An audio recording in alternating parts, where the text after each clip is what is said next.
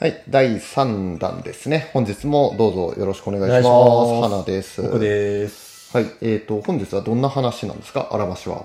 恋と男の魅力ですね。ほう、恋恋と男の魅力。またキャッチーなタイトルですね、これ。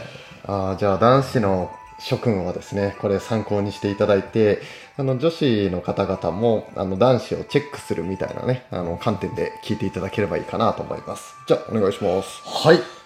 あのー何でもできる男子、頭もいいし、スポーツもいいようなやつ。であったとしても、恋に対して全く興味がないとか、恋してないってやつはね、ちょっと物足りないんですよ。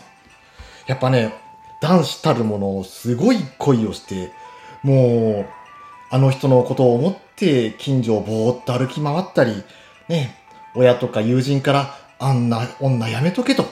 お前、な、どこがええねんと。説得されてもそれはもう払いのけて、ね、夜は夜でもあの子のことが気になって眠れない。というぐらいの男がやっぱね、色っぽいんですよ。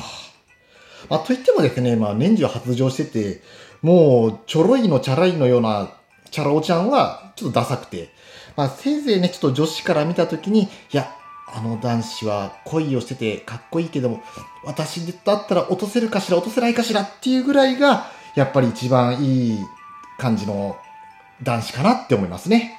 以上です。はい、ありがとうございます。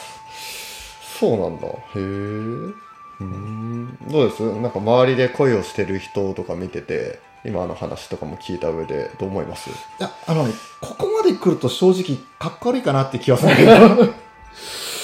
ですよね。ちょっときしょいなって思うんだけど。ねえ、うーん、何なんでしょうね。まあでも、あれだよね。あの、恋愛のドラマとかアニメとかそういうようなもうん。のを見てると、そんなに主人公、ね、格好悪くなかったりはするかなと思うと、もしかしたらですけど、その、な、何かしらのベクトルの矛先が自分を向いてるのか、その相手を向いてるのかで、ちょっと変わるのかもしれないなと。